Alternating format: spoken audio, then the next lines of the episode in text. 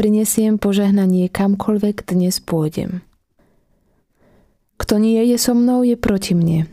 A kto nezhromažďuje so mnou, rozhadzuje. Čo je skutočne v tomto živote dôležité? Čo zhromažďujem a čoho sa nechcem pustiť? Čo je to, čo ma oddeluje od Boha? Zvlášť v tomto čase, keď v priebehu pár dní môže človek ľahko prísť o svoje zdravie.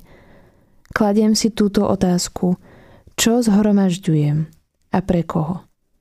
A chce to aj Boh? Nemám na miesto zhromažďovania vecí, strachu, neistoty, kritiky na vládu, nadávania na opatrenia, hnevu na rozhodnutia politikov, začať zhromažďovať niečo iné? Čo tak ľudí, ktorí sú sami, opustení, v prvej línii, starí, zabudnutí, bez domova, bez opory, bez lásky, v strachu, neistote – v potrebe sa vyrozprávať. Nie som častokrát ja sama proti Bohu, proti jeho pokoju, proti jeho vízii, proti nemu v mojom blížnom, proti jeho poslaniu, ktoré mi zveril.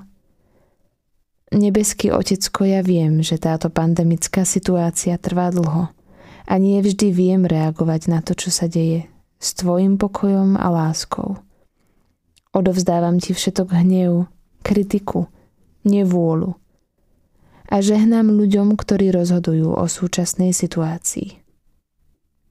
Keď sa dostanem do situácie, v ktorej by som spochybňoval rozhodnutia autorít, či mal možnosť pridať sa k ohováraniu, hundraniu či frflaniu na blížneho, začnem tým ľuďom žehnať.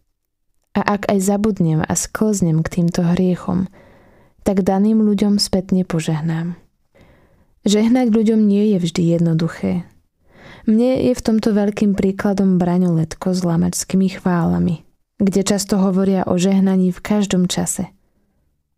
Špeciálne táto pesnička je na požehnanie, ak to nejde slovami, tak skúsim piesňou.